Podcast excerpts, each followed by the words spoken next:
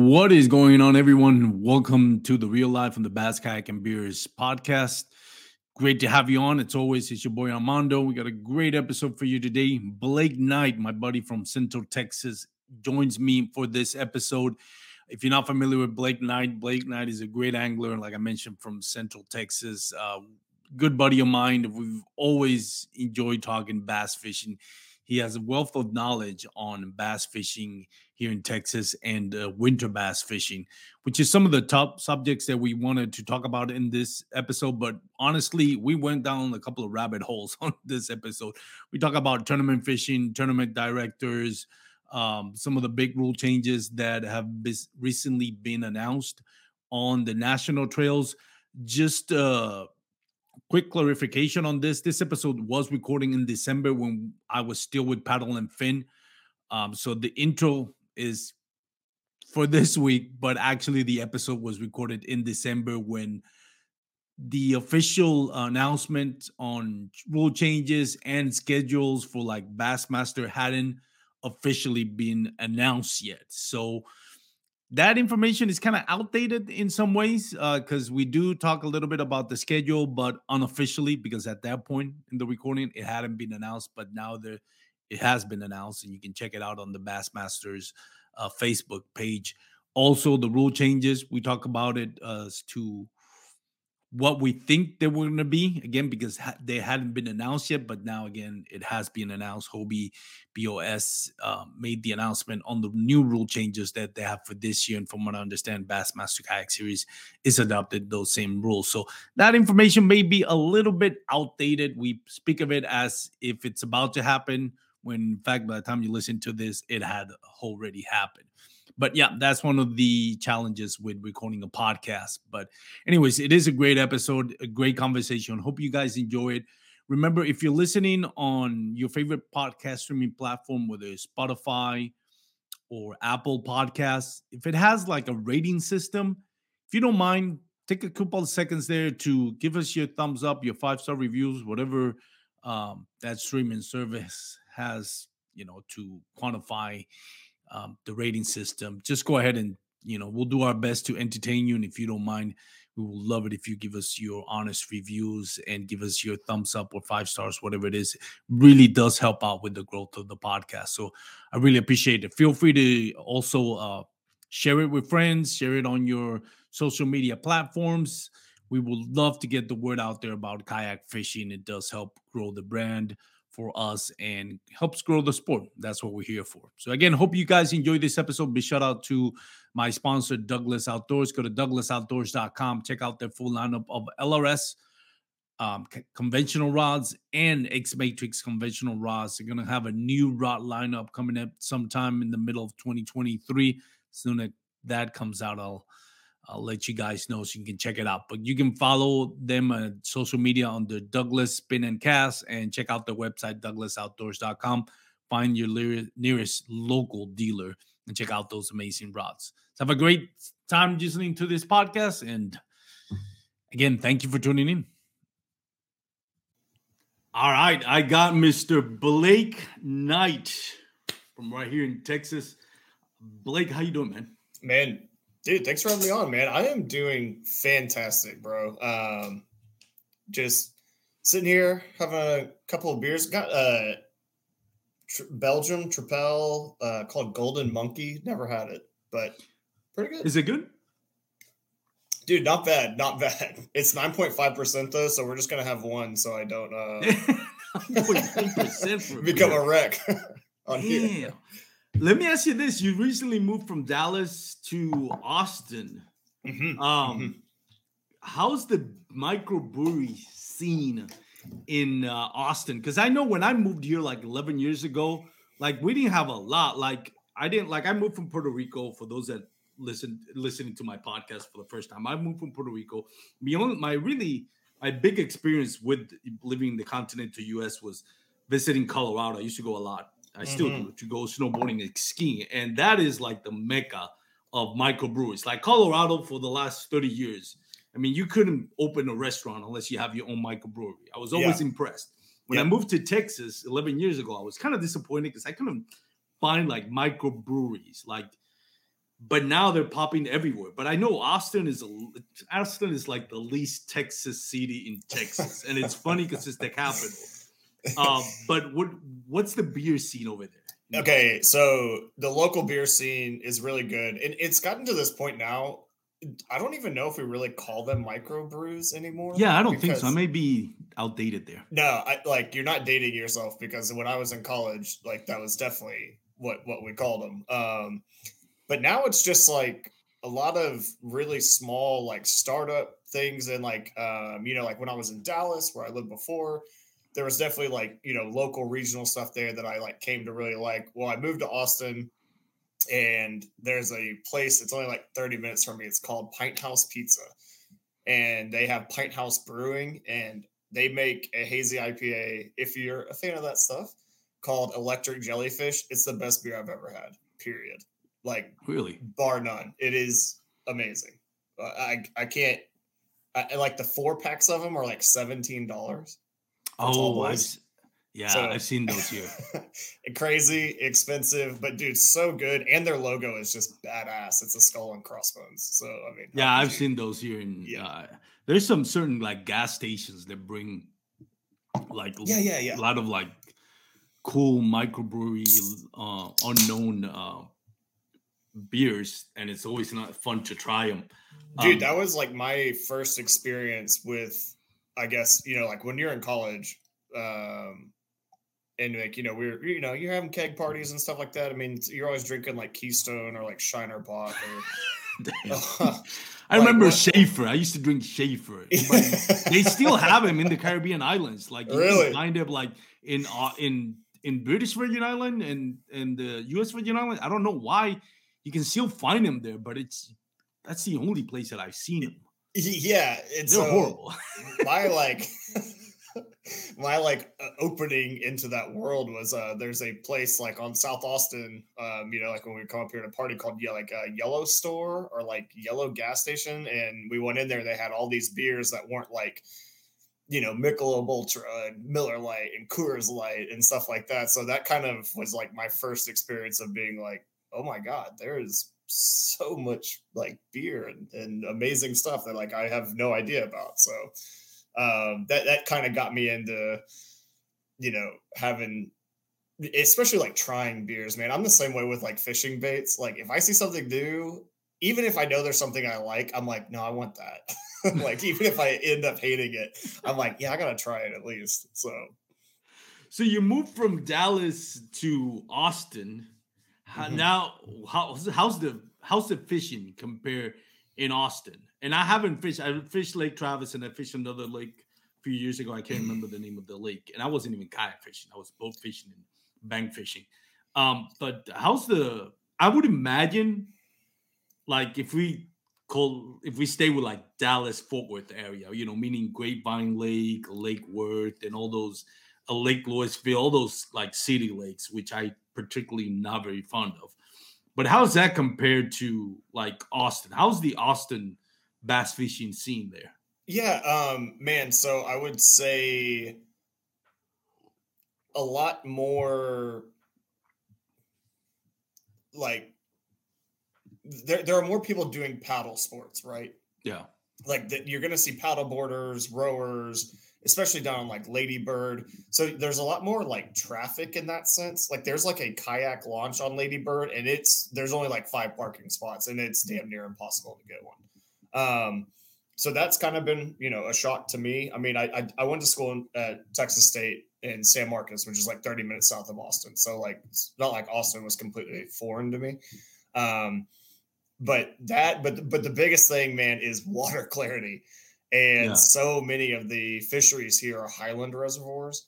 You know, um, around the metroplex, anyways. Like we're talking about in Dallas, that's like you know a lot of man-made structure, a lot of rock fishing, you know, docks, stuff like that. And then most of where I did like my kayak, um, like competitive fishing, even with like Duke's Trail and stuff, it's kind of more east, right? So we get into like these grass lakes, and yeah. um, there has been a surprising amount of grass here, which is great. Like I love fishing grass, but you know, I fished the throwdown uh, on Stillhouse and I'd never been to Stillhouse, and I was like, man, let's go do it. You know, just like hour hour north of me. I mean, really not far. I didn't Yeah. fish it um, at all.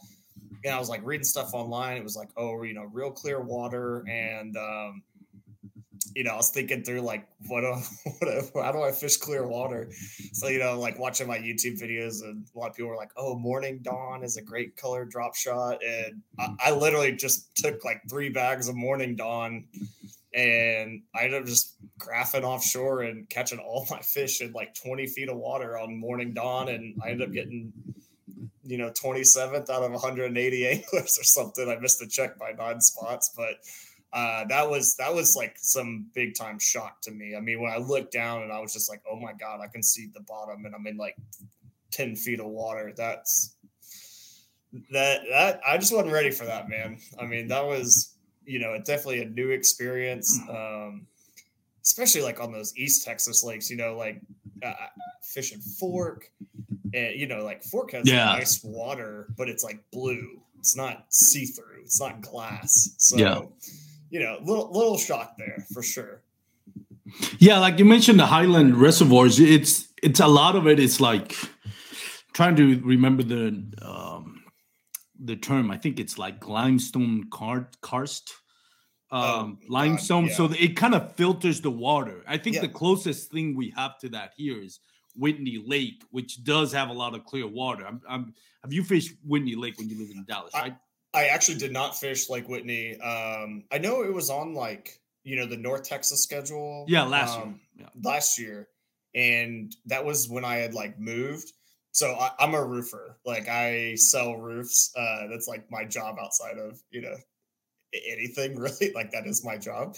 Uh, I, I know all of us would love to be pro fishermen and all that stuff, but that's just not what pays my bills. So um, that's that's why I moved down here to Austin, and I, I unfortunately like my tournament season this year got cut pretty short. You know, I started out on Fork, um, which was a super super cold tournament, and I got seventh in that two day Bassmaster event. Um, Garrett Morgan won it, which like that guy's the homie, so like super proud of him for Yeah. dude. And that was such a tough tournament, man. I got ice. seventh with eight fish over two days.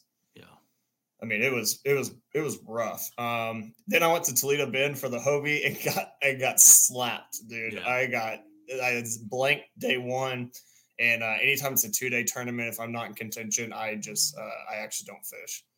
Like I get out of everybody's way, give them give them their space. You know, even if I went somewhere just fun fishing, I ended up snagging like a you know a 20 incher or something that somebody else may have like run into that was like you know, in a position to get a check, I would just feel terrible about that. So I don't do that. Um, then I went to like Palestine and I got first out of the money, which Duke's trail is awesome because they pay you for it. So I cashed a Yeah, check there. it pays you more than the last. and that's that's a hilarious part of it. yeah. It's a hilarious part. Yeah. And, and that one, uh, that one stung though, man. Cause I, I started off that morning. It was real cold again. And, um, I actually lost like a 21, like first thing.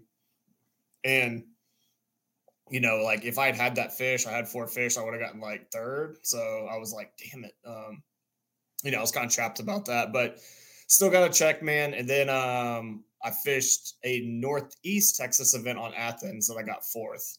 Um, so yeah, man, like it was, you know, I felt like I was having like pretty good success this year. Um, this is my third year, like, you know, really fishing, like truly fishing, like like in the way that we talk about it. Um, and then like, you know, had to make the move, all that. And while we were moving, there was just no way I could like start a new job, all this stuff, like keep keep on the tournament trails or Yeah. you know, try to go do all that, man. It just got to be a little hectic. Yeah, and I know what you mean. Sometimes you got to make sacrifices for Mm-hmm. future fishing days. By the way, for for our listeners, when we're talking about this year, I know the episode is in it's January. Um, we're actually talking about 2022 because we're Yeah, recording sorry. in December. So for those out there listening, when Blake says we or I say this year, we means 2022. I know may be kind of confusing because when you hear this, it's actually already 2020. Yeah, I'll I'll try to I'll, I'll try to keep. Yeah, that- but it's it, now that we have that disclaimer, we can keep calling it this year. okay. I wanted to ask you because you you have in the pre-recording we you have a lot of knowledge about bass fishing here in Texas as far as what we call Florida strain, which I'm still trying to wrap my head around what is Florida strain. Um, in Austin, you have the Guadalupe bass, which is kind of unique. Mm-hmm. Um, mm-hmm. I've heard it's it's pri- primarily in the Guadalupe River, but I've heard it's been caught somewhere. I can never tell the difference between a spotted bass and a Guadalupe. As much as I read on it and try to fill my head with knowledge, I'm like, I don't get it. I don't see what the difference is. So let's talk a little bit about that because now that we are in winter and it's starting getting cold, what we in Texas consider the winter, which is you know mid 40s to mid 30s. How does that affect the fishing here? Do you feel now that you're in, in Austin or even in Dallas? How do you feel it affects the fishing? So you know, uh, we we have a couple of different species of bass here in Texas. Like we have Guadalupe bass, which are in like the Guadalupe River and the Colorado River. Um, so the whole chain of like Buchanan, Inks, LBJ, Travis, Austin, Ladybird, you can catch them pretty much anywhere in that chain. Like they're all connected. Um, we do have smallmouth, we have spotted bass, and then we have like our natural like native black bass and then we have what we refer to as like f1s which are the florida strain right um, texas parks does an amazing job yep. like you know putting f1s into our lakes doing the ShareLunker program um, basically you know your f1s just grow much bigger faster and then they are more temperamental in my experience, and I'm sure lots of guys from Florida would agree, and to like weather changes, barometric pressure, stuff like that. Um, we're having a weird year that right now, I mean, I fished today and the water was 65 degrees. really? Wow. Seriously. I can't believe I'm saying that. But it's it's weird because like they're the fish almost are like you know we they're they're kind of in like this fall transition mm. and they're not in like their pre- very predictable like winter patterns and it's almost like they're confused like they they are unsure of what what's happening um, because the fish i caught today were like super suspended i mean you know over 20 feet of water sitting in like mm, eight nine feet um, you know, catching them on jerk bait and running a crankbait through them over and over and over again. Um, but it's made them difficult to pattern right now for for me, yeah. especially um, because a lot of lakes around here are highland reservoirs. So you know, I'm looking for like deep tapering points or bluff walls and stuff like that, and they're just not in the places like I keep expecting them to be. Right? Because like it's not like they're in a fall feeding period where they're like at the back of a cove or like up the creek or whatever but they're also not on like their deep water spots yet either. So it's it's just like day to day they're just so uh like random or like fluctuating like up a mouth down the mouth like just back and forth. And then like last night it got in the 30s here but in the day it was in the 60s and so it's like we had a cold snap. It was really post frontal today and they like of course just suspended up off the bottom. So um, i'm not a LiveScope guy but today i really wish i would have had it for sure. Yeah it really seems here in texas it there's that period that it's like they're in a funk like transition. They're spread out right? Mm-hmm. they're not they're not in their usual spot. They're moving from what generally they are in summer to what generally they're going to be in winter. Um, and again, like I've always heard, there's no, there's always this group of bass that are going to be local. There's always going to be this bass yeah. that are just going to be, no matter what, they're going to be shallow. And then there's this group of bass that no matter what, and it's smaller population, but they're going to be deep. That's just it. Not, and then the the masses are the one that you know moved according to the season and the spawning and all that. And it really feels like right now, even though I haven't gotten a, a chance to fish all that much, uh, kind of like you, I'm transitioning from work. But from what I've talked to my friends that are going out fishing and all that, it seems like it, everybody's really struggling. I did go to Eagle Mountain Lake, which was oh, super yeah. low, uh, by the way. I wanted to pull pull a Christine Fisher and hit those reeds in Eagle Mountain Lake. Yeah, uh, dude. I mean, Christine had a good day there, but you if you go there, you want to pull a Guillermo. My yes, I, that was an epic trail, man. Last year, KB, KBF, like Guillermo pulling out 110, I think. Oh, dude, it was like I thought the second place guy was like 110 and a jo- half. No, maybe uh, Jody maybe Quinn was, was 109 or something. Yeah. And I think at the with 27 yeah, yeah. minutes left, I think Guillermo pulled like a 24 inch and that got him to 110. Uh, yeah, did, I, that was epic. crazy. G doing G things, man. That guy is goaded. Like he's so good. That's what I think. Guillermo's always been great, but that performance after that, he did like I think I don't know. I'm still debate whether there is such a thing as momentum when you're going into kayak fishing tournament, but I really feel that was early in the season. That year he had a great year.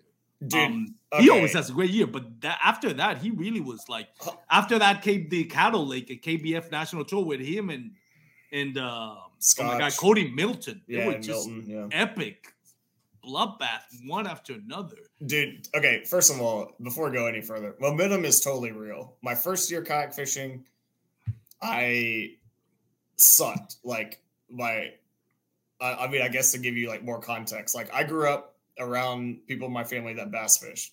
But bass fishing to us was like you throw a top water, you throw a spinner bait, and if they don't eat it, the fish just aren't biting. like, period. Like throwing worms, stuff like that. Like, nah, that was none of it. And so I I grew up near Houston and I bought a kayak to get into to go catch redfish. Like I, I cut my teeth on saltwater. I loved catching redfish. And then it was not until like four years ago now from like when you like you released this um that like I moved to Dallas and when I moved to Dallas, my wife was like, "Hey, what do you want to do?" And I was like, "I want to fish like kayak bass tournaments. Like I want to do that." And I didn't know anything about bass fishing, man. I was watching YouTube and like just ingesting every piece of like thing that I possibly could to try to like understand like what I was getting myself into. Went to my first tournament, skunked, got my ass whooped like four or five tournaments in a row. And I just took it. I just, I stopped. I stopped fishing tournaments. And basically, anytime I got off work, any uh, like weekends, I just went fishing like nonstop. And so I came back to like do like a fall series tournament and I won that tournament. And then the next tournament, I got second. The next tournament i got third. And so like the momentum of like having the success and feeling like i'm making good decisions and i'm making good adjustments and all that dude that is it's so real man. I mean it, it really is like um dude my poor boy matt scotch this year dude he was like one fish away in like eight tournaments i mean he was like so close to being like top three in probably like eight tournaments this year. But it was just like it just didn't keep happening for him, man. And so like I think when you got that momentum on your side, it's like you just feel like you can't step a foot wrong. And then like when things aren't going your way, it's like so hard to get out of that rut, man. Like, I mean, it really is. And this is my opinion. And again, I'm not the most educated person to kind of like say, well, this is what momentum is. Because we it's really nothing that's that, that you can quantify.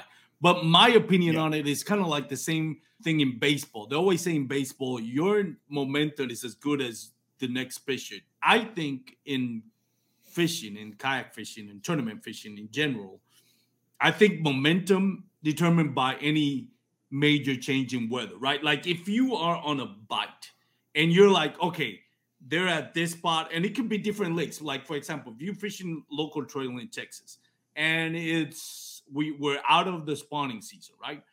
And we're in the post spawn, and you find you find what they're looking for, and it really get and it really transfers to other lakes, and you in that couple of months you're winning tournaments. All of a sudden, we get that first hundred degree weather, and it's and it's just hot, it's sunny, and now everything changed for you. That's where I think most people their streak ends when there's that change in weather that's gonna completely change the behavior.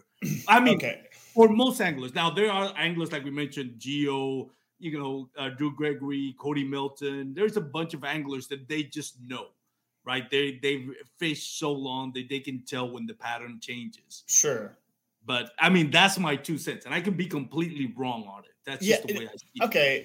Okay, but like, so I hear what you're saying, but all the tournaments I've done the best in personally is when I either don't pre-fish because I don't have this preconceived notion that like they're going to be on this, or two, it's that I maybe I have pre-fished and my pattern immediately I know like oh it's broken. Like they're not they're not doing this anymore, or I'm like uh oh my plan A didn't work out and I have to make an adjustment, and so when I was on like my little initial like streak of like a first, second, third, that happened to me in all three of those tournaments where I was like, this is what the bite is. Um, like the tournament I won at Welsh, I had caught like 96 inches on a buzz bait in about 20 minutes in practice.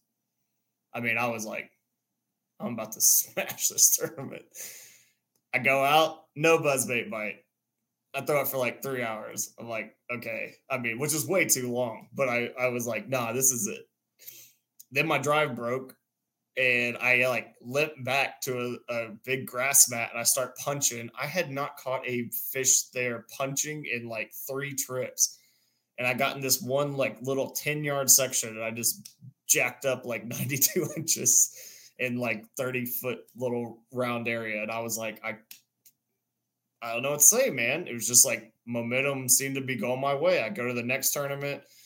My spot is totally blown out it's super muddy. It's not like I had practiced at all. So I just have to go find clean water and I find clean water. And like in the two hours I got the fish, I threw up 90 inches. I mean, it's just like when you're making good decisions and you're able to adjust, it just seems like it goes your way, dude. Like I don't I don't know. Like that's just my experience. So for me, the Momo is real, dude. Like if you got a guy on a heater, just that guy's gonna be on a heater for a while, typically.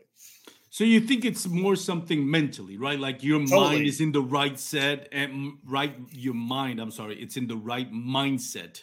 Uh, of course, it. I'm sorry, uh, I sound. Uh, but anyways, um, and that's it's so it has to be more about you know your mindset. You're reading the the you're reading the signs correctly. You're not overthinking it. You're confident in what you're doing. You're not trying to force a bite. You're so it really comes and it, that's what the, what I love, and I can go on an hour talking about this.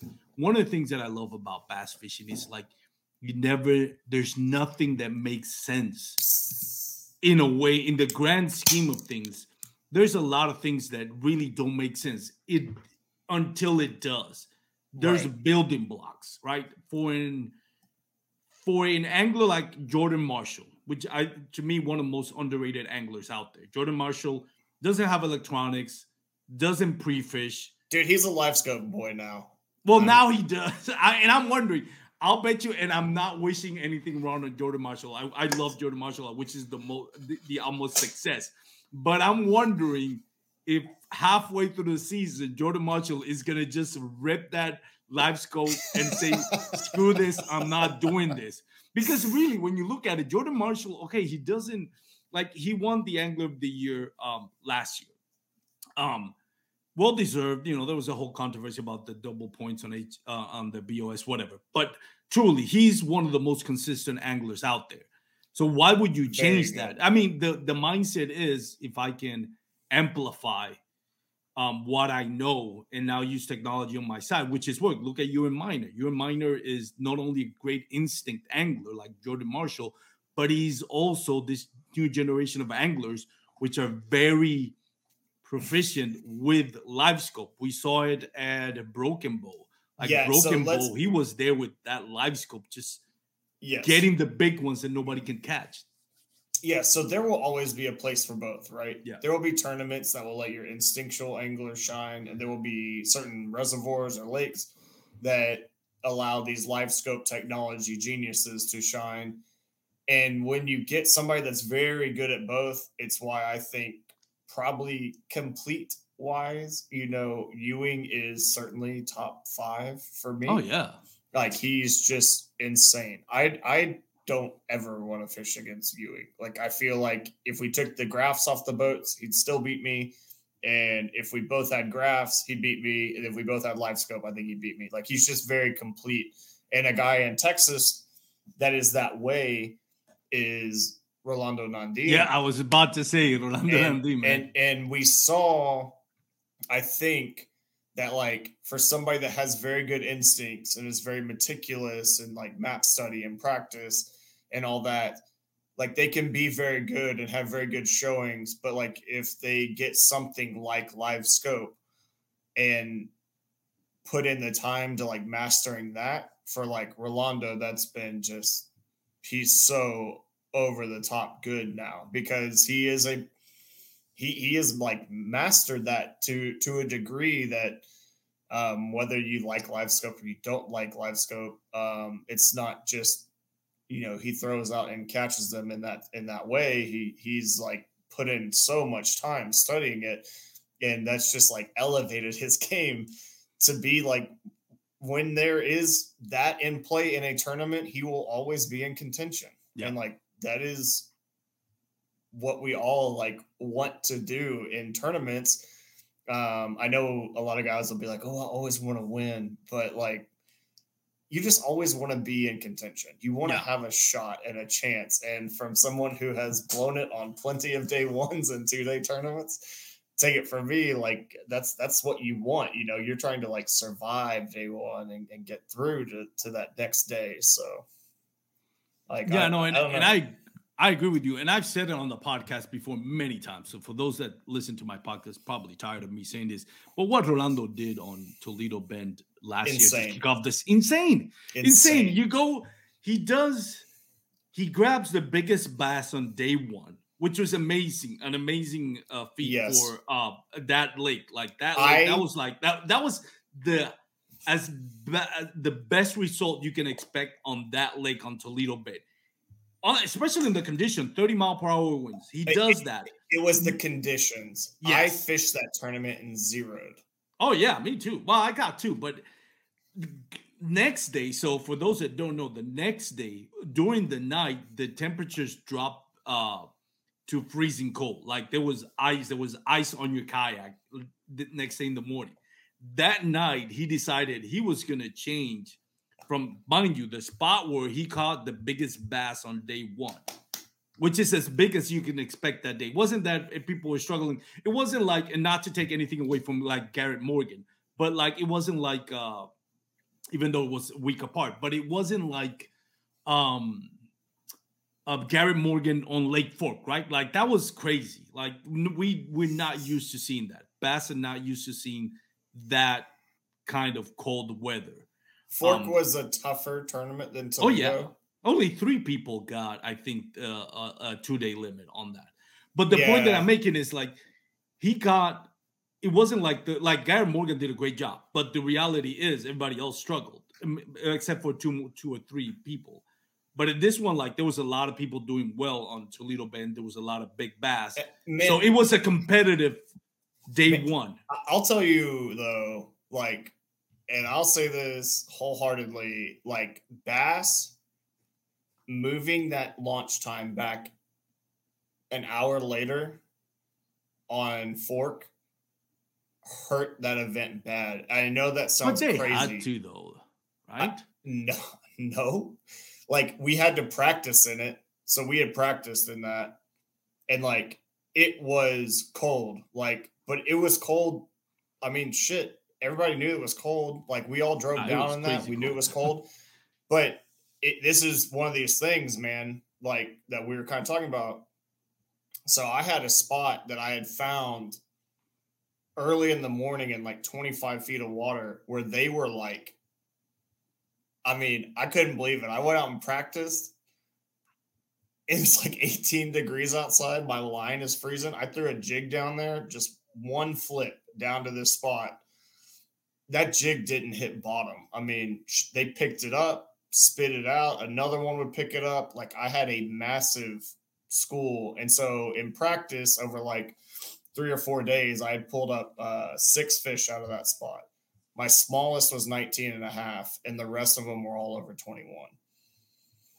Like, yeah, I mean, was I was on a mega school, but like they would let us launch an hour later, and then like the tournament didn't start for another 30 minutes. So I would go graph and I would could just see them like down there, like dissipating. And I was like, no. and um, but like that was where I talk about this, like those good anglers make like great adjustments. Yeah. And so like what Garrett did is like dude, oh yeah, take nothing away from a like crazy adjustment, man. Like the fact that he could like be in an area that was stable enough to do that and all that. I mean, like that was, you know, like I rolled the dice, man, and like ultimately I paid for it. Um, you know, I still like work some fish up, but like Garrett's win was like crazy impressive, man. Like him and Rolando's last year or two years ago from when this is released. Um, that is the best two wins of the year, like period. Yeah, the, but the, the conditions were brutal. Yeah, it was. And, and even at Toledo, like, yeah, people caught some fish, but like Rolando was in in a like there was really like 11 people that could have won that tournament. And when when Rolando went out day 1 and did that, he he like really set the tone. And then his day 2 adjustment like you said was just Yeah. Completely crazy. different part of the lake, completely yep. different techniques cuz like that is that is really ballsy. Like when you think about it, like I got the biggest bass on day one, and I'm gonna change completely everything about it based on what you think is gonna happen overnight, which hasn't happened yet, and make that decision. And I'm like, that is, I mean, that shows you like that's that's not LiveScope. That's Rolando Nandin doing Rolando Nandin things. Like that, that is crazy. Dude, he he he has just become such a solid yeah tournament angler. Like he's always been good. I'm not taking anything away from anything he's ever done. But in this past, like since he added the scope, and he's like used not only like scope to catch fish, but to take information on how they're like behaving, right? Because like that's what makes somebody really good with scope is that they take like the feedback the fish give them to certain baits under certain conditions and they're like, "Oh, I get it." Like if it's like this and this setup and this this and this like we we we don't do that um you know earlier how you're talking about like building blocks yeah i i like in bass fishing every day to like you go on the lake and you get handed in a rubik's cube and yeah. some days you sit there and you go okay I, I can't solve this and sometimes it's like you turn one block and the whole thing's solved it's really easy but it's typically not that way. And so like these guys that are really good, they have more knowledge of like how to solve the cube, maybe not a hundred percent, but at least like 90%. You know, like they get it 90% solved on like those really tough days. And like that's that's the difference, man. And and that's where the, I see the the part that uh doesn't make sense in a way. It's like you get, for example, one of the uh uh most consistent anglers that we had.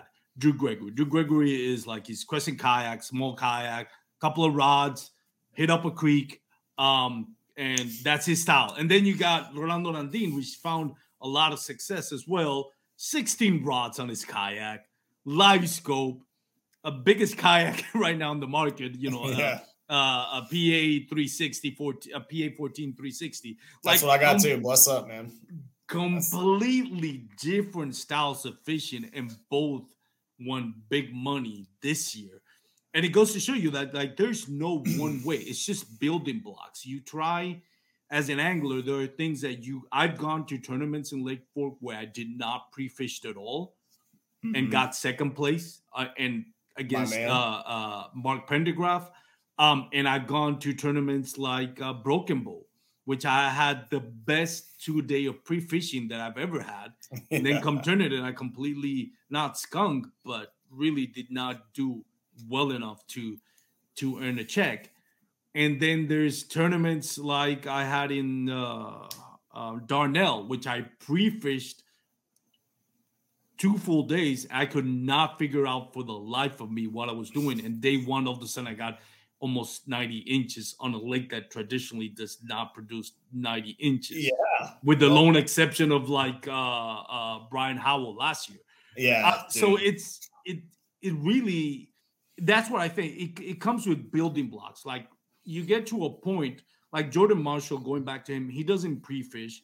He doesn't really um, do electronics. Like I think somebody told me, I think Ryan Lambert said, like the first time he did electronic was in the Hobie BOS up in what Sweden, like something like that. It's like that's Yeah. the first time yeah, for the, fishing the, for the worlds, the worlds, Yeah, the Hobie it, fishing worlds, right? Mhm. Um, in uh, in Sweden for muskies, like that's the first time you use electronics. Um, and yet again, he's one of the most successful. And what I say by building blocks is like once you start acquiring information, I don't think there's ever a time where something clicks. Like if you start bass fishing, like I started bass fishing, I expected at one day to have an epiphany and some on the water and have something click. And from that on, I was gonna be a solid, consistent angler. And it, if you're waiting for that, that's never gonna happen. What you have is little bits and pieces that start making sense. Like, you know, oh, this worked, but that doesn't mean it's gonna work next week or, or it's not going to work in the in the you know if you if you found something on spawning season i guarantee you it's not going to translate into the dead of summer in in texas you know in august when it's 100 degrees and 90 degree weather on the water. So that's what i meant by like there are going to be little clicks that things are going to be like oh this is how you catch fish spawning or bedding fish but that's just that window is about two weeks. The rest, what are you gonna do the rest of the week, the year, you know? Like, and then all of a sudden you keep practicing, you you find something in post spawn that kind of alerts you. So it's just that building blocks where it comes to a point where now everybody makes sense, but you don't really remember every detail exactly when they started making sense. It just you're on the water and all of a sudden you start looking at things and you start putting the puzzle together you never like there are no clues on how do you got to build the puzzle you just got there yeah, I, I mean, I think, uh, I think for you know, like especially talking earlier about like when I was struggling, like I just started going fishing a lot, man. I think time on the water is the biggest separator Yeah. in kayak angling. Um, you know, it it kind of makes me sad. I think that some people dial it up to like, uh, this guy live scopes this, that, the other. Like, no, I mean, like the biggest typical differentiator to me is that, you know, like I'm someone that has a job. If I get to practice for a tournament, that's great, but it's not a given. And there is just a part of the field that takes it immensely more seriously, or their circumstances are better, and uh, they maybe have more flexibility, whatever it is, that they get practice time, man, or they can go fish more regularly. And like that is a big deal because like when you can draw an experience, um, especially on like a body of water you're familiar with, like that, that is vastly underrated in our sport. I mean, they just yeah don't don't pay enough attention to that. Um, Athens is like one of my favorite lakes. Like I love that lake. Um, but like I fished that lake the most during the summer, like when I was living in Dallas. And so like on that lake when it is hot, I I just know a few tricks of the trade that like Yeah. when they feel really tough to go catch, like because I'm so familiar with it, like I'm very confident there. You know, like two of my biggest bags, both being over 100, both came off Athens in the dead of summer. I mean, 103 degree days, you know, when guys are like, oh, no, you're not catching it. I'm like, I mean, that's that's just something I got dialed. And it was because I spent time like trying different stuff and doing this and doing that. And like the time on the water deal, I mean, there, we, we deal with so many people that like want insta gratification, right? yep yeah I mean, just like I I told you like before we started the show, you know, part of my my deal here in Austin is like I, I want to fish a trail here next year. And so like I've not fished any lake more than like three times, but I've fished every lake here already. Like I'm I'm trying to be like, you know, graphing stuff and looking at stuff and being like, you know, geographical features, what docks are deep, like that kind of stuff to be like familiarize myself with like based on the time of year, like you're talking about. Yeah. And patterns that I've had success with in the past, like where can I apply those things on this lake? And that's a big deal. Like if you go to a lake and you don't know, hey, I've had success throwing a swim jig around docks, but they need to be have eight feet of water on them. Like, where are those? Like, you got to know. Um, so it's just it's just a part of the kayak fishing thing that I think when people like look at us nationally or people even talk about it in like amongst their friends or, or this side or the other is like there is just a vast gap. It, I mean vast. Like if a Hobie tournament's 200 anglers, I bet 15 to 20 of those anglers maybe got to practice a couple days. The rest you of us showed so? up. More, I would say, right? I mean, Well- I'm not talking about the whole week, but Uh, No, I'm talking about like the whole practice period. which is probably going to change by the way next year. Yeah, right. Like, right. like I would say, like maybe ten, depending on the tournament, right? But like maybe if you're talking about 200 anglers, maybe 10 of them are camping out there for like a whole week, but that's what I mean. Like, it, what is aside 10 from to- the local ones, right? Yeah, but like 10 to 15, 10 to 20 of those 200 anglers are spending the appropriate amount of time to like fish the lake, figure out what the fish are doing day to day. Like, I mean, I know at least for me, when I've showed up to Hobie tournaments, like I've tried to take it seriously Yeah. and uh that might be two days of practice. and it, you know, on a lake like Toledo Bend, dude, that's the second biggest man-made like reservoir in the nation. It's the biggest in Texas. Like that wasn't enough time. Like I don't have a motor. I'm Yeah. just pedaling around trying to figure stuff out. So you, you know, like it's just that that is truly to me just what what will be and continue to be for kayaking like just the differentiating line. So many people talk about like, oh, the same, you know, 10, 15 people are always in the top. Well, like, yeah, but those are the people putting in the work.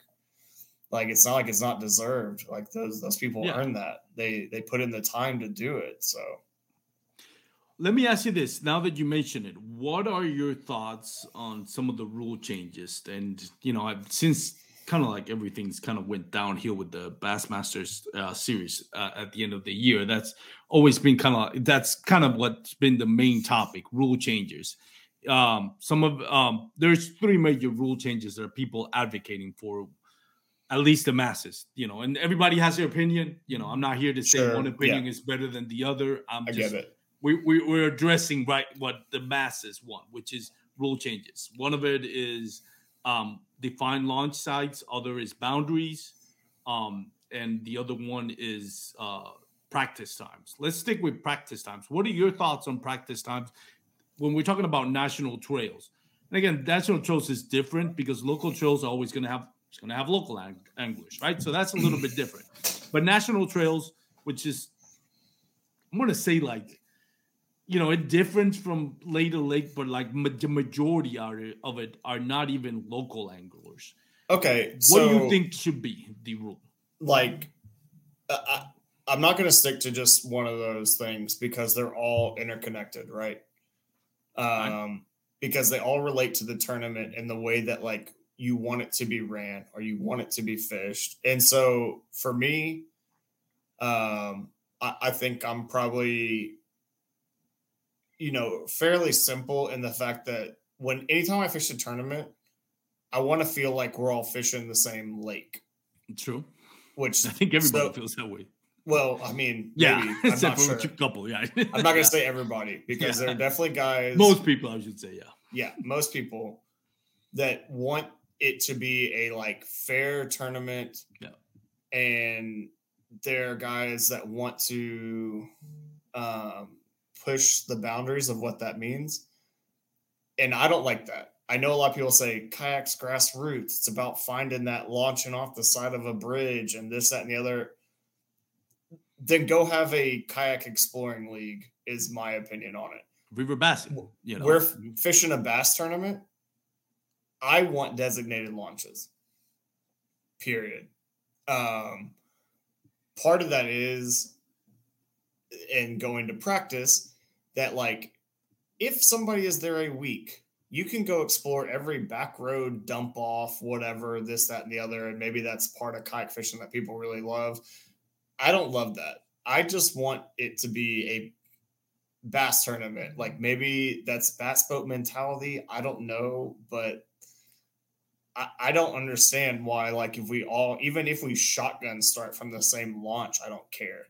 Like I, I just want it to be a equal tournament for all. Like if you're somebody that wants to put in the time to make a run like you have to in a boat tournament then that's what you're choosing to do. Like you you choose that. Like how you spend your time on the water like that's your decision. Um in terms of practice time we're really spoiled in Texas that our trails are run, if not better, oh, then, definitely. then equally as well as a lot of national trails, and that we have very good attendance. They're very competitive. Um, you know, Chris Morales, Duke Tran, those guys are putting on serious local trails, man. I mean, really serious. Like if you take home an AOY in either one of those trails, you've you've done something for yourself. I mean, that's that's just how it is. You know, hundred people every event or close to. Um, you know, specific rule sets about practice time and stuff like that. And so, like for me, um, I would always appreciate not having the lake open the two days before the tournament, just because I have seen at national events where guys that have already found their fish uh, go to other spots and just wreck fish, which I think is, you know, that's that's playing the game and it's yep. definitely legal. Um, but I don't like it. it's it's it draws the line with what is legal, what is ethically wrong. Yes, fair enough. Um, so for me, I just don't like that. Um, I, I just want the lake to be off limits and but you know i know a lot of people like they can't take four days off work so for the national yeah. scene that creates a problem right um and, and so that, that's a really hard question but as long as it's the same for everybody um you know i do think there should be very limited practice time i guess is if anything like if they want to make it a practice time it should only be like the day before for like six hours or you know two days before and you can do like 12 hours one day and x amount of hours the next. Um just just to to cut down on that kind of stuff you know i think i would like to see everybody there that goes to the tournament and be worried about finding their own fish not spending time sticking other people's fish. So because they've already found their spot like a week before the tournament even started. Like that just feels weird yeah. But yeah, I mean that's that's just how I feel about it though. But like I'm also not a guy that's fishing eight national events a year. So like to say I'm, you know, super qualified to speak on that, I think is I'm very objective about that. You know, like I, am not Guillermo where I'm fishing three different national trails and doing this, that, and the other. So, you know, like really it's a vast majority of guys that don't do it giving their opinions uh, to basically control like a 10 or 15 minority.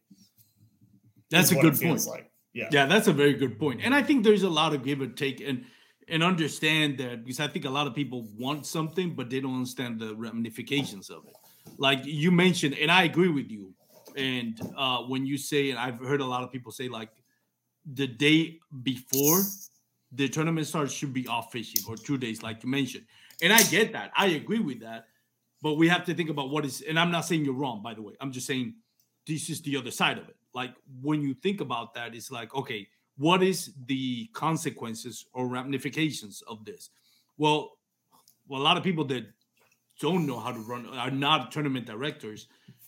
here's the problem when you go pitch that to a county or city says hey we're bringing this we're gonna have 200 anglers Yep. um we and they're gonna say like you know you have to give that information. Now if you're not delivering on what you're promising it sets a bad example. Um, Well, and when okay. the people can be like okay well what's gonna happen? Well people are just gonna show up the day before the tournament and fish. So now you can't tell the chamber of commerce of that particular city and say i'm gonna pitch you that we're gonna have like you know about I don't know, out of that we have 200 and a percentage of that, like let's say 100 of them are going to be here for almost or a week or half a week practicing. Uh, Okay. So now that that now it's like, well, I'm not giving you money. That Okay. I'm not giving you that financial aid if you're not going to get me people Sure. to come here and spend money. and, and and I acknowledge the initial problem with it, which is not from like a sponsorship deal or chamber of commerce, is like Yeah. for the anglers, right? yeah, no, and I Um, agree with you. because like they may not be able to take four days off of work, they may only be able to take two. So I I I did acknowledge that in my initial deal. No, no, and, I, and I'm not saying you're wrong. I just wanted Yeah. for the audience kind of. thing. Yeah. So secondly, though, on that note, and this has just been a theme with a certain national trail, and I'm sure you know who I'm talking about, but they always overpromise and it always underdelivers. they always tell the Chamber of Commerce, we're gonna have 18 million kayakers here, and you're about to make bukus of money, and then 200 people show up, 50 people show up, whatever it is. Um, so like my concern from that standpoint isn't as high because that's it's just nothing new for for the sport. Like um there's been a very strong precedent sent like set over like the past five, eight years with a certain trail that like that is how they've done what they've done, you know. I mean, they're not welcome back in certain cities, but they've always done that. And so like my I guess like, you know, uh like wherewithal or like how how worried I am about that aspect of it. It's not as much as is this fair for the anglers? Because that's ultimately what I really care about is, Yeah. is the people investing their time and their money into that trail. I I don't really give a shit about Yeah, I know what you're if somebody gets their paycheck or not uh in terms of like travel like or what is it you know like us us visiting the city Yeah. I just want the tournament to be great. That's all I care about. And that's why, for me, you know, like when I invest my money, I typically fish Hobie because the tournaments are well ran. They seem very fair.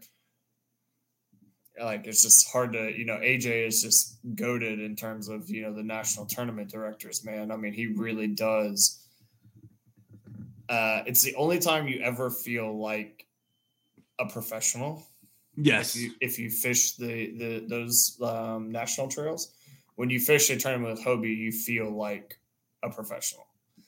You know, I had my drive break. AJ was insane about getting me a new one. He gave me a new one. He had his crew working on mine. You know, they had parts, all that stuff. Like it was you just feel like a professional angler, man. I mean that and that's kind of I think, you know, if you're a neutral that isn't going to fish a bunch a year, like that's kind of the place to invest your money. No, AJ is, I think, I mean, by far, you know, heads and shoulders about currently what we have now. Granted, Steve Owens is going to Bassmaster Series. Dude, I'm excited for that. I am Yeah. excited for that. I'm I'm cautiously optimistic and not. I'm excited for Steve Owens is going, but it's not the first time Steve Owens has worked there. And the last time, in my opinion, I know I had Steve Owen on my podcast. He mentioned that you know the reason why I didn't continue with Bass Masters or Bass Nation Kayak Series, as it was called back then, was because of scheduling. He needed more time, but at the same time, he came back to it when certain people were no longer there. So to me, it's been one of those things where it's like I love the idea of having Steve Owens. That's that's what everybody has been saying. You need to get a a seasoned veteran kayak angler on the tournaments to run this, not have a revolving door of who's running this tournament this time. and why somebody that's never even stepped a foot inside a kayak running this, you know, kind of thing. And and and truth be told, what the end product was exactly what we all expect. Nobody should be surprised at what happened in Pickwick and all the backlash of it because that's what happens when you don't take care of the small stuff. Yeah, I, and, yeah, and, yeah. I mean, maybe I, have got I've got some different opinions on that, but I'll save it. You know, like uh, they that that that was a royal. Well, and the reason why I mentioned that because that issue was has happened and happened a couple years in Dardanelle. Uh, uh sure, uh, I know. Uh, and that same thing. Steve Owens, I'm not Steve Owens. AJ uh, nipped it on the butt. You go to a, uh, and I know you have. You go to a uh, tournament uh to the captain's meeting. Yeah. And and AJ is gonna be real crystal clear about what is boundaries and what it so he leaves it, you know, he's very crystal clear on those captain meetings about boundaries and accessible waters and all that. That is because there's a seasoned veteran tournament angler running the show, being at the head of the helm, and we all know who it is. And not trying to dig on other people, but he doesn't have an ego where he feels like that's what I love and the most underrated part about AJ. AJ does his job quietly. Like you never hear of AJ being this huge try to word this diplomatically, but this huge personality that feels like owns and has the right to kayak bass fishing in general and is this, you know, bigger than life personality and ego. AJ just puts his heads down, does his job, goes about it professionally, um, and that's it. And that's what we're here for. Hey, man, look, 10 out of 10 on being diplomatic. Um, you have to be. I do not. Um, the difference is, and for so many of us that fish national deals, especially in Texas, we feel this burn is like AJ's not Chad Hoover, man. I mean, that's that that just is what it is. Um, yeah. You know, if I have a question about boundaries, I can message AJ.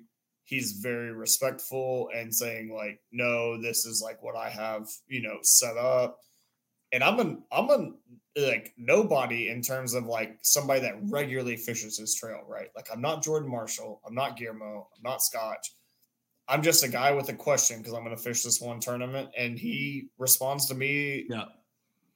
in a timely fashion doesn't act like I'm, you know, being an asshole about it. Like he's always like very cordial. Like he's just very good. And, you know, just he's just a great face as a TD for Hobie, man. Like he he does that job spectacularly.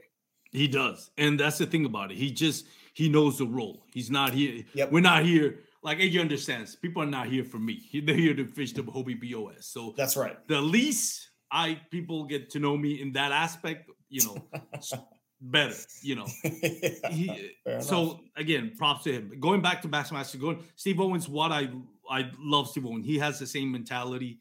Um, it's yep. just my worry is like, is Bassmaster going to give him the tool? Because he was there before, and the reason, in my opinion, Steve Owen hasn't said that, but in my opinion, let me be very specific. This is my opinion. When Steve Owen left, is because he didn't see eye to eye with the current uh, director of Bassmasters, and he didn't want to deal with it. Um, and we saw the result of how it's been for the last two years, with the biggest name in bass fishing for the last five decades can't even put a trail together uh, for three years, and it's each year's gotten worse and worse. Now, hopefully, hopefully, Steve Owens gets the liberty and the tools and the resources he needs to run this the way we all know it can be run because everybody that talks about the um, national championship for kayak uh, for Bassmaster kayak series, everybody says, you know, I want to be in that red carpet. I want to be in that top ten that gets to the to to the podium when they announce it. It's everybody's yeah. childhood dream because we all grew up watching Bassmaster since we were little. We didn't grow up watching MLF or we didn't grow up watching uh, KBF because all those things came later in life. But for mm-hmm. us, your age, my age, we grew up dreaming when we watched bass fishing tournaments on Saturdays and Sundays. A little, you know, if we if you love fishing since you were little, that was your dream, being someday at a Bassmaster you know, podium being that final 10. So it has the potential. Yeah, I mean, look, let's just say, you know, Bass released their tournament schedule. Have you seen Bassmaster? Yeah. When? I, I don't know, but I've seen the they schedule. did. Yeah, I thought they had. Oh, that's weird. I didn't even seen it. Oh, I don't know if it's an official one yet, but their schedule is very good. And maybe maybe I'm leaking info. I don't know. I'm gonna have keep talking because I'm gonna research. now, now, now, now, you're now you're making me worry. Maybe I'm leaking stuff, but I I I know anyways. Uh, maybe not public knowledge. Whoops, but you know, I don't see it on the on the Bassmaster Facebook page. Uh-oh. Yeah, maybe I'm in trouble here, but I, well, I, you haven't said what it is, yeah, so it's not I, a big deal. I'm not, and I'm not going to say what it is. Thank God. Um, but I've seen their schedule. It's very, very good. It's very, very good. Okay, just feels like Steve can Owens I pressure had a heavy you hand. can I pressure his... you into confirming me if Possum Kingdom is going to be on the trail like I've heard? I. Um, well, those that are listening, not watching, he wink. That's it. That's all yeah, I need to know. Yeah, um, yeah, it, it's it's gonna be on there. Um, anyways, the the schedule is very good. It is clearly from a TD that understands the lakes that do well for kayaks, the lakes that Bassmaster wants to highlight. It's what the kind of their schedule always should have been. Um, it just feels like that got taken care of. And that is, at least for me, a very, very good start. Um, like we knew Steve would get in there and like, you know, like he, he's got the creds, man. Like he he's so good. Yes. And it was just if Bassmaster was going to give him the leash. Um, at this point in time, just from seeing the schedule, it looks like he's got the leash. So maybe maybe a bit of spoiler there, but you know. No, and and and it really I don't understand why. I really understand why uh Jon Stewart was just. I, I remember that episode with KBN last year, and I just I listened to it. I'm like, man, I I came in excited about it, and I after that episode was done, I'm like, this is crap. Like, I no disrespect to John Stewart. This guy does not know what he's doing. I'm sure he's great at Bassmasters boat tournaments, but I mean, the way he came off, I'm like, yeah, I don't see this even getting close to to 100 anglers. And the only one that got 150, uh, actually, I think it was 149, was um, um, Lake Fork. And people think like, well, you know, you can't hang your hat on that because you actually had 50 less. I thought Fork prior. was I thought Fork was 189. No, that was uh that was the year before. That was the year before. Okay, I yeah. that so one that, too. I remember people saying like, "Oh, they did great." It's like, oh no, no, no, not no, really. No, they lost fifty anglers. This fork was one eighty nine, but because the the snow. Oh, okay, yeah, it went down to. In the freezing, it was to, it was to one forty nine. Oh, okay, okay. I didn't know that, but it yeah. still it was less than the year prior. Which, Blake, tell me if you agree with this. I never understood why like people i guess they don't understand how texas people outside of texas doesn't understand how texas weather is and i get it texas weather is crazy it's unpredictable but when i see national trails on texas on february i just like roll my eyes like february and, and again i've only lived here 11 years but one thing one thing that i've known and mind you i worked at the airport where airport weather my job was yeah. really dependent on weather and I used to work at the off schedule operation office, which we kind of like one my job is to predict kind of get a educated guess on how weather is going to behave based on the information um, and kind of prepare for anybody that's going to miss the flight due to weather. That was my job at American Airlines here in, in Texas okay. for a few years. So I do know understand a little bit about Texas weather, even though I haven't lived it. It was my job for five days a week it's just focusing on what weather was going to do in the weather patterns. And one thing that I learned is like February traditionally, traditionally, like we've seen outliners. Like we never get a tornado in in December in Texas, but we had yet again this year we had a oh like well 2022 we had a tornado in smack in the middle of December. So my point is it's unpredictable. But one thing that is constant is like the worst winter weather in Texas has always been and probably always will be February. That's usually when we get the worst weather. And yet they keep hosting tournaments on February. It's like somebody from Texas now telling them that this is probably and again, it could be the perfect weather. You know, it's it's it's unpredictable, but uh, traditionally it's the look, worst month to fish. Armando, like I gotta be just dead ass with you here. Um I, I'm I'm a cold water guy.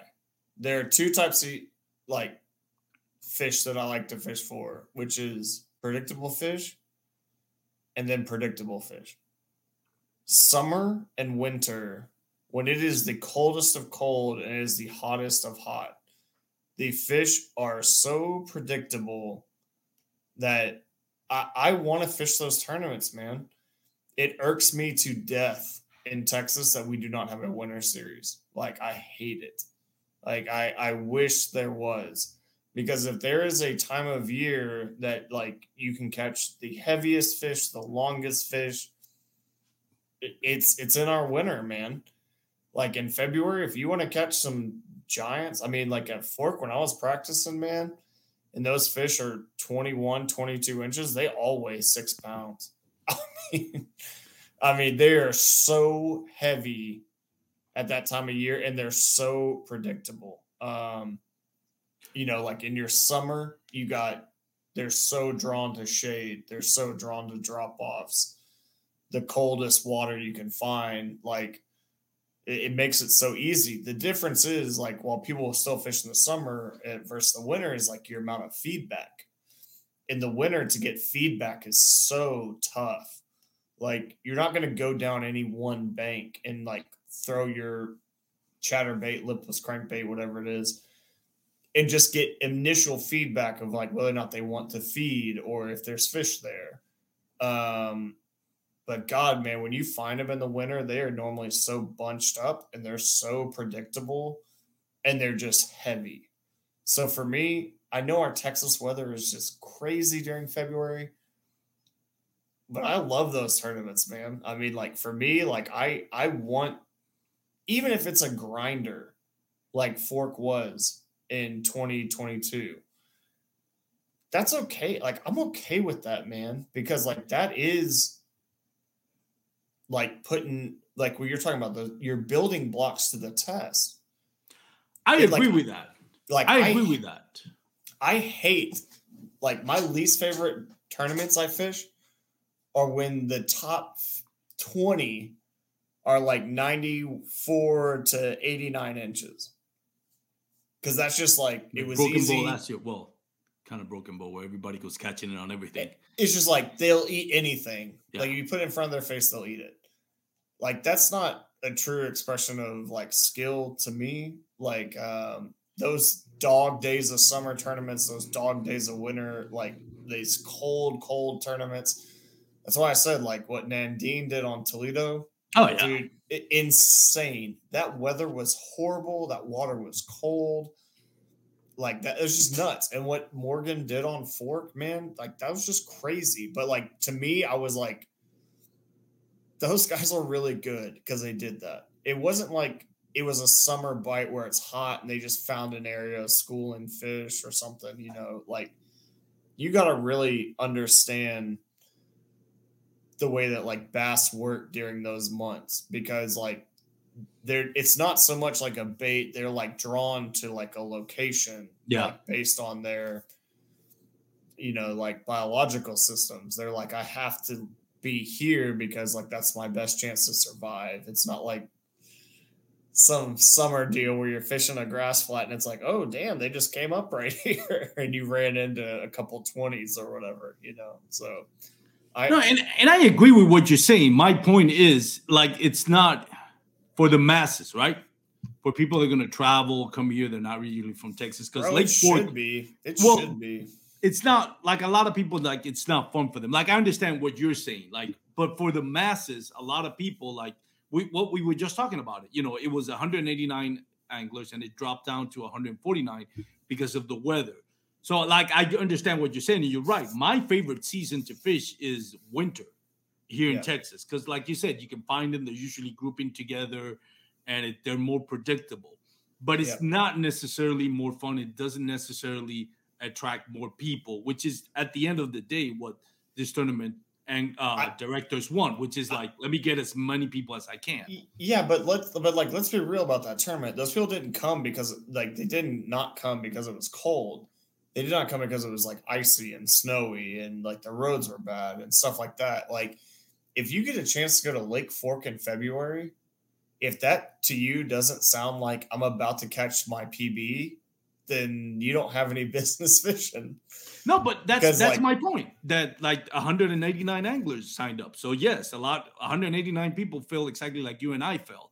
Yeah. But the weather in Texas is like you have the you have the biggest chance of this going down the drain because it's February versus if you say let's move it to March, you'll still have people come up here and think, you know, this is gonna sound like my PB. You still gonna have and truth Yeah, be told, but- the year before that we had it at March and there was almost I think it was 195 anglers. Right. Um, but then you're talking about a spawn tournament versus a like pre-spawn tournament, right?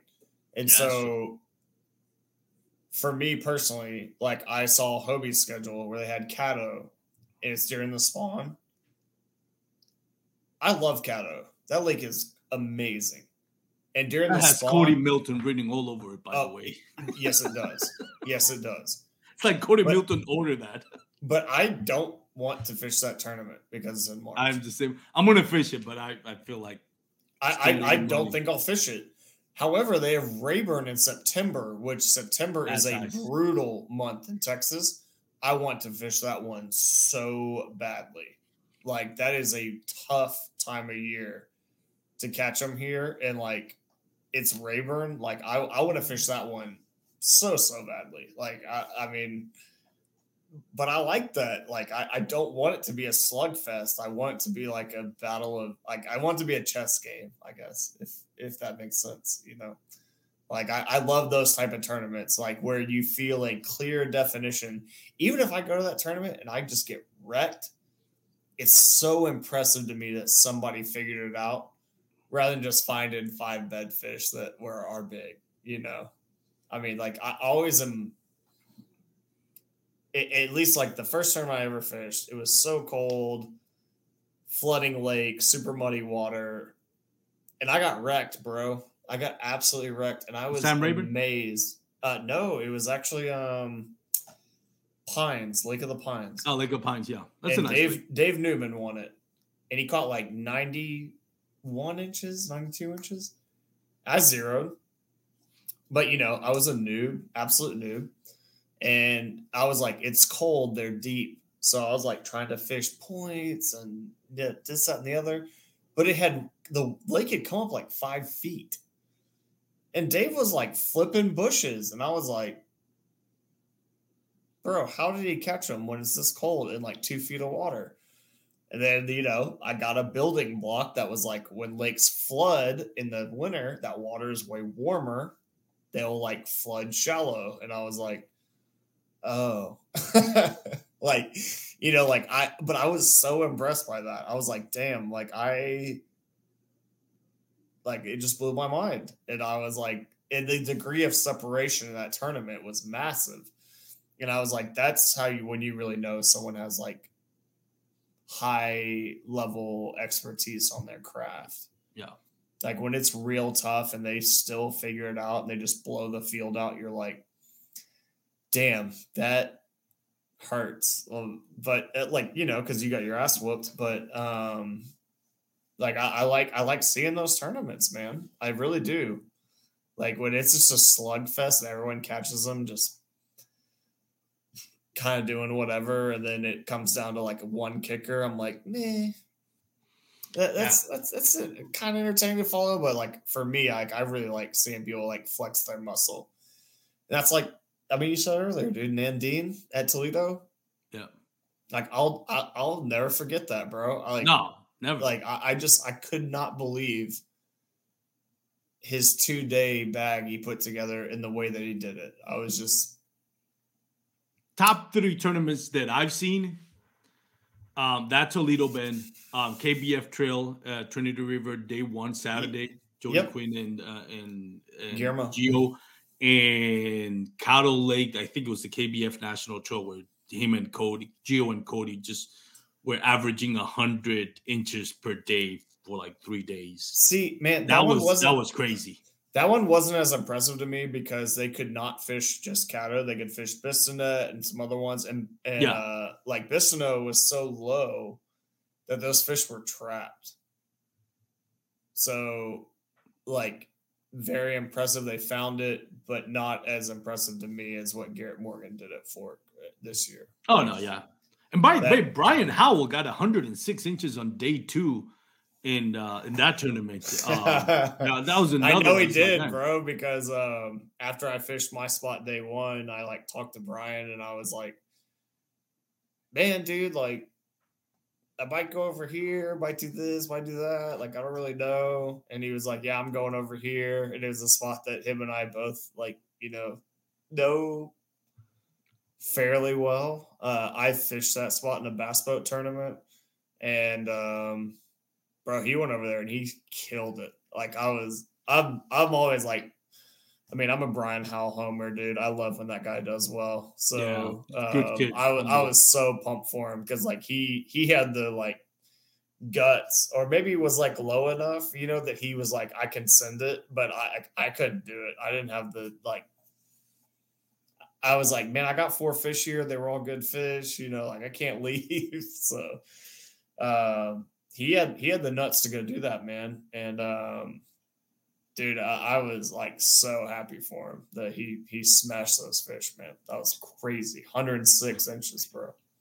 Yeah, no, Brian Howell is it's it's it's it's really easy to be a uh, a fan of Brian Howell just because of his personality. Dude, he's Man, yeah, amazing. Super guy. humble, great guy. Yeah. Amazing. All right. I've had you for like an hour and 20 minutes, and I want to thank you again for your time. Of course, Um. I want to give you a, a couple of minutes also to thank yours, you know, whoever you want to thank, with the sponsor, family members, whoever you want to thank. But before that, I got to give you three questions. Favorite lake to go kayak fishing? Athens. Athens. Why? It's whatever style you want to fish. You want to be offshore. You want to fish shallow. You want to throw a frog. You want to flip. You want to punch. Like it just kind of has everything, man. Like that. That lake is just great. Um, the launch for kayaks is really easy. They have a big sandbar there.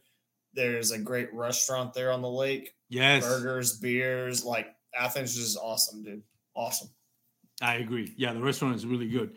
Um, and then I and I heard somebody told me that um, they some of the ShareLunkers that they get um, in the station that's nearby, they just release them back. They have a fishery right there, um, and they just put him back on that lake, or not put him back on that lake. Whatever donate uh, big bass, ShareLunker, Toyota, ShareLunker, whatever it's called, that people take there. Once they're done breeding them, they'll release it to that lake. And I've, I mean, I gotten broken off by insanely big bass. First I'll time just- I fished it. I'll just say, you know, my myself personally, uh, I went and flipped like probably less than three feet of water during the heat of summer, and I, I chunked up 102 and a half inches. So like Wow. it, it's pretty good. yeah, it's a nice lake. Yeah. Um, favorite lure. Oh my god, man. Um, that's really tough for me, man. I I am a tackle junkie. I throw everything. Um, can, can I come back to that? I'm sorry, man. Like that. That's Alright. that's so tough. Okay, so we'll leave that for uh third. Um, would this? It's only three questions, so I'm going to give you the Yeah. last one then. Um, favorite setup, rod, reel, and line. Uh, Shimano Chronarch. Uh, Ooh. any of my Dobyns rods, man. I'm a huge Dobyns rods guy. but the Um, specifics of the rods, like Yeah, so like the 736, if I'm throwing a chatterbait, that CB glass is insane. But you know, if I'm throwing big swim baits, I mean, like this is he's asking me like really tough questions now because I, I am the guy that like I am not a technique specific. I am not like I always do this.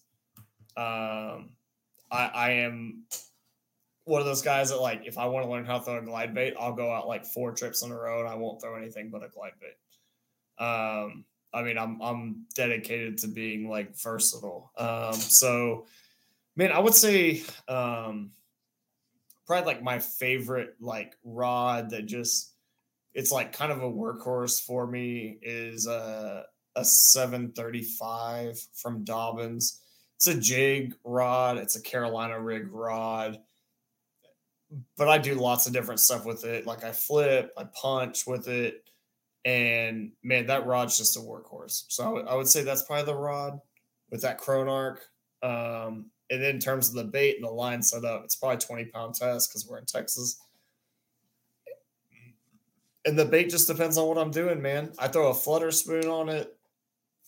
I mean, I, I jig with it. I throw Carolina rods, Carolina rigs with it. I mean, that rod kind of does everything, dude. I punch pads with it. Like it's it's pretty just if you want to buy a rod, it kind of do everything like that. That's a great rod. Um man, favorite bait. God, dude, that is so tough. Okay, I got it. And you're not gonna be pleased with it. And Oh I hate to spill the juice, but I'm gonna do it. Um it's an owner flashy swimmer, the one aught, the tiny, tiny one with a 2.8 or a 3.3 Keitech. Ooh, those that that is that I'll tell you that I'll tell you I'll spill some juice with you. That in Belton got me into the money I'm telling you that bait, for the Lone Star Throwdown. I meant, Yeah. that bait anywhere is filth. Um, Yeah. Dude, all times a year too, man. Like it, it is such a nasty, nasty bait. Uh, if you don't throw it, you should. And if you're not catching fish on it, it's because you're reeling it too fast. Just let it go to the bottom and just creep it. I mean, it it will just God, dude, catch them in grass, skipping under docks. I mean, it it's an amazing bait. It really, really is. Yeah. it is. And I, I gotta agree with you on that one. Um, all right, so before I let you go, uh, Blake, I'll give you a few minutes. to Thank anybody you want to thank. Dude, man, thanks for having me on. My Um, pleasure. Had an absolute blast just like talking about stuff. I am actually one of those uh kayak fishermen that like I do not pro staff unless it's a product I believe in. So I do not have people to thank. Like if Dobyns wants to reach out and say, "Hey, Blake, we want to sponsor you," I would absolutely do that. But outside of that, man, like I'm too dedicated to uh, the craft, bro. Like I love throwing all types of baits. I don't want any one bait sponsor. And I definitely, unless Shimano and Dobyns call, like I'm not doing it. like I mean, that's that's just me, man. Um, do want to thank my wife though, bro. She lets me do this kind of stuff, and she's absolutely goaded for that, like for real. So, man, other than that, man, like to all the people that like grow kayak fishing, people that come fish the tournaments, all that stuff, man. Like, thank y'all. If you are someone listening to this and you haven't fished kayak tournaments, dude, go sign up, go fish one. If you see myself or Armando at a at an event, dude, say hi. Like, Yeah, I, I I always love meeting new people in the sport. That is definitely one of my favorite things about the sport is, um, you know, as an adult, I don't go to bars to make friends. I'm not in like chess club or any of that stuff, but like my friends and like kind of my like, you know, weirdly adopted family is is the people I fish with, man. And like It's a great family to have. it's a great thing, dude. Yeah. It's great. especially in Texas, we got some great people. Oh, amazing. We have some great amazing, man. So I, I give that advice to anybody, even if you're not a competitive person, but you want to learn to do kayak fishing, sign up for a tournament. Go to a local grass trail is not that expensive, and talk to people. I Rolando Landin was one of the first people that I talked to, and I had a great time talking to him and learning from him. So, I mean, for those out there listening, listen, if you love this sport, even if you're not competitive, consider signing up, man. You, you get you people are not after the tournament. I've I've always said, don't ask people during or before the tournament what to what they need to throw to win, unless it's a good friend. You know, like I'm like between friends, we'll talk. It's like, hey, what do you find? What is that? that's fine. But you know, I've always tried to like don't chase anybody else's fish. You, but once the tournament is done and you're in, you know, in the presentation trophy, go talk to people, ask them. They'll tell you. Yeah, I mean that that that is a great take on it, man. Um, for me, unless I'm in contention, you can come catch my fish. I don't care. I love um, you know, like I definitely wanted to be a guide for a long time, man. Like I love seeing people succeed catching fish. So like if y'all do have questions or anything, um, you know, like reach out to Armando, man. Like he'll probably spill you some juice. Like he provides these podcasts for you guys so you guys can become better anglers. Maybe understand a little bit of the drama, you know, like we're not immune to that in, in kayaking. Um, but like that that is like the great thing about the sport. Um if you want to reach out to me like i love talking shop talking baits or whatever. I'm on instagram at bk underscore bassin b-a-s-s-i-n 24 and like I, i'm not opposed to any of that man. But like i kind of throw everything dude. So like I just love the sport, man. Like yeah. I really wish I was a better tournament angler where I went out and honed my craft to be like, I need to throw wacky worms and shaky heads and you know do all this. But I can't help myself from throwing that new eight inch glide bait I just got.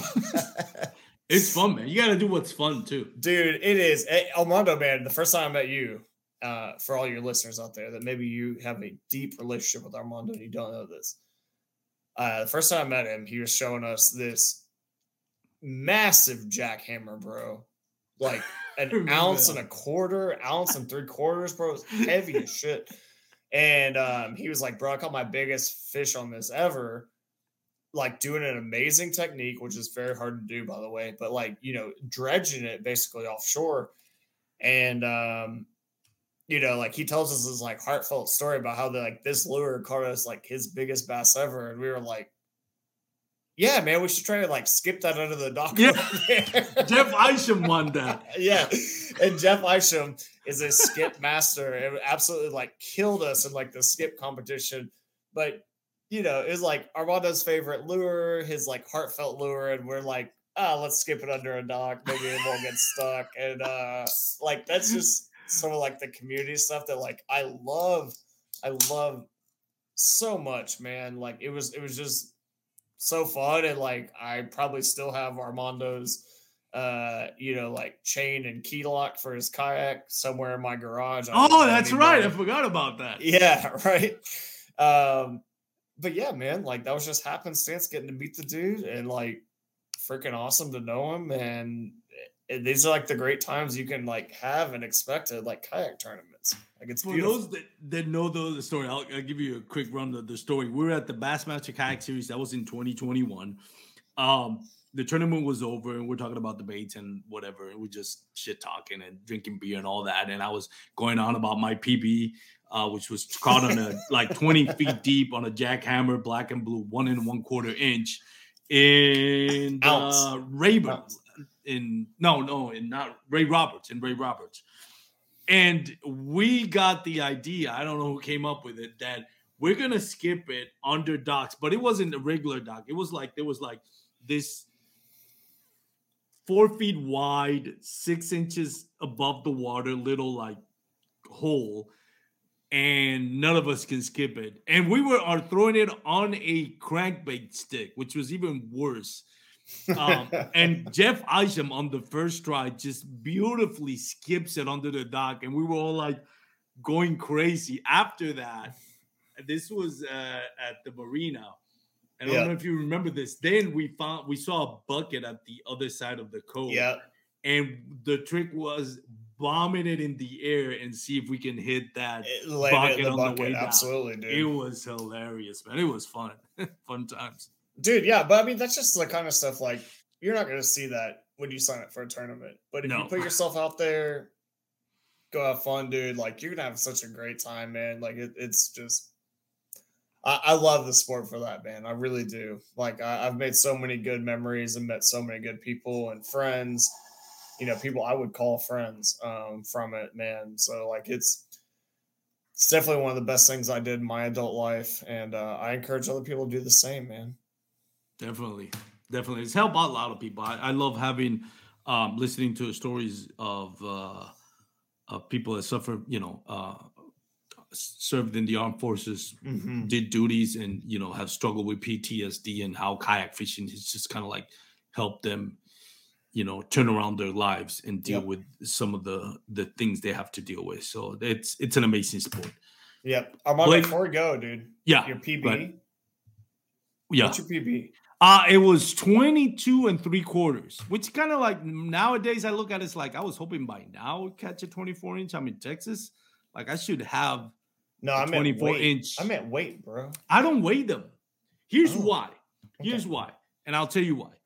Um, when I started fishing, before I got into kayak fishing, I would go bank fishing in Lake Grapevine because it was the closest lake to where I lived. Well, no, the Lake Arlington was closer, but it's horrible for bank fishing. Anyways, I was throwing a drop shot minnow and I hooked into this, and I have the picture somewhere, and I guarantee you it has to be about a 23 and a 24 inch bass. It was a huge bass. It was a post spawn female. Mhm. Um, from what I gather, I'm not a biological expert, but it only weighed three pounds. And I was so disappointed. It was skinny. Like this thing did not put up much of a fight when I put in the water. It did actually did swim off pretty quick. I had it, you know, I took the picture, weighted it, um, and then put it back on the water. Back then, I didn't have a measuring board because I wasn't doing kayak fishing. I was before I bro, my you're kayak. probably on three kilograms.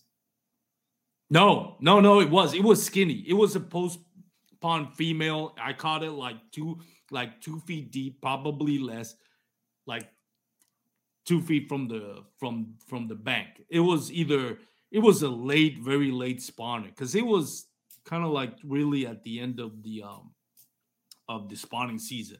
So it had to be a like late spawner that hadn't fed for like a week or two because it was skinny. It was paper thin. And I was so okay. disappointed because I was like, and I, I'll, I'll show you the picture uh, someday. And I, I promise you, I have the picture. That has to be like the 24 inch, like my whole hand up to my wrist fit underneath that mouth of that bass. It was just a humongous bass. Right. and after that, I was like, when I found kayak fishing and went like, oh no, I'd, I'd rather go by measurements than by weight. I was like, no, this is so I should probably carry a weight scale on mine.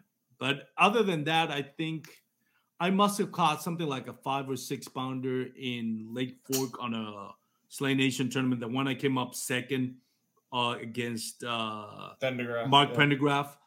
It was a 21 and three quarters, and it was a football. It was Yeah. really a football. And I'm guessing there was somewhere in between the five, maybe six inches. I mean, s- uh, uh, pounds, but I'll say five. Yeah. That's about it. Understood, man. Just What is your. PB? Now, now I have to ask you. we- We're going on. Uh, eight eight two Wow. is is mine, and being in Texas, like you said, I feel the shame that I don't have a double digit. Like I just feel absolute shame. But she was only twenty three inches long. Um, Only 23 inches.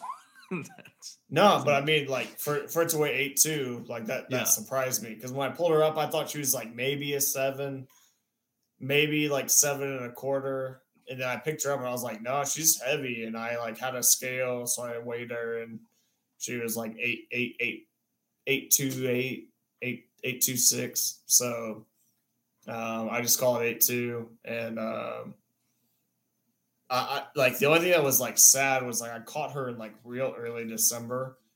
So she was like very fall fed, but not her winter weight. Like if she had been pre spawn weight, easy nine, dude. Like she was so thick. And that's why I don't weigh him because you can catch the same fish, and depending on the season you catch him, it's like you still caught the same fish, but for whatever reason during the season, depending on the season, it has more value on people's Dude, eyes. You gotta. So weigh uh, to me, bro. a 24 inch bass is a 24 inch bass. Doesn't matter if you caught it spawning, pre spawning, summer, winter. It's a 24 inch bass. That's why I Nah, love the measurements. nah.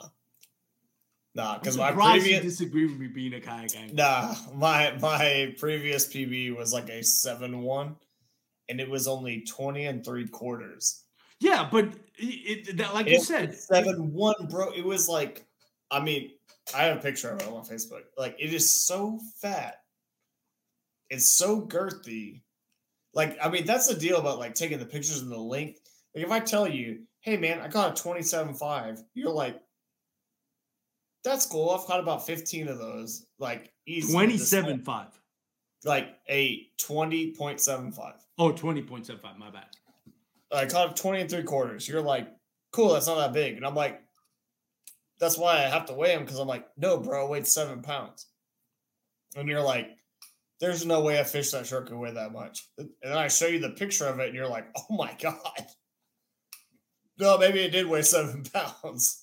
Like, I mean, that that's the only reason I like to weigh them is because like it's hard to conceptualize like length with weight. Like if they're not built right, if they are skinny, if they're all this stuff. Because like you know and I know, man, like you catch a 20 incher, sometimes they're like three and a quarter pounds when they're dead skinny.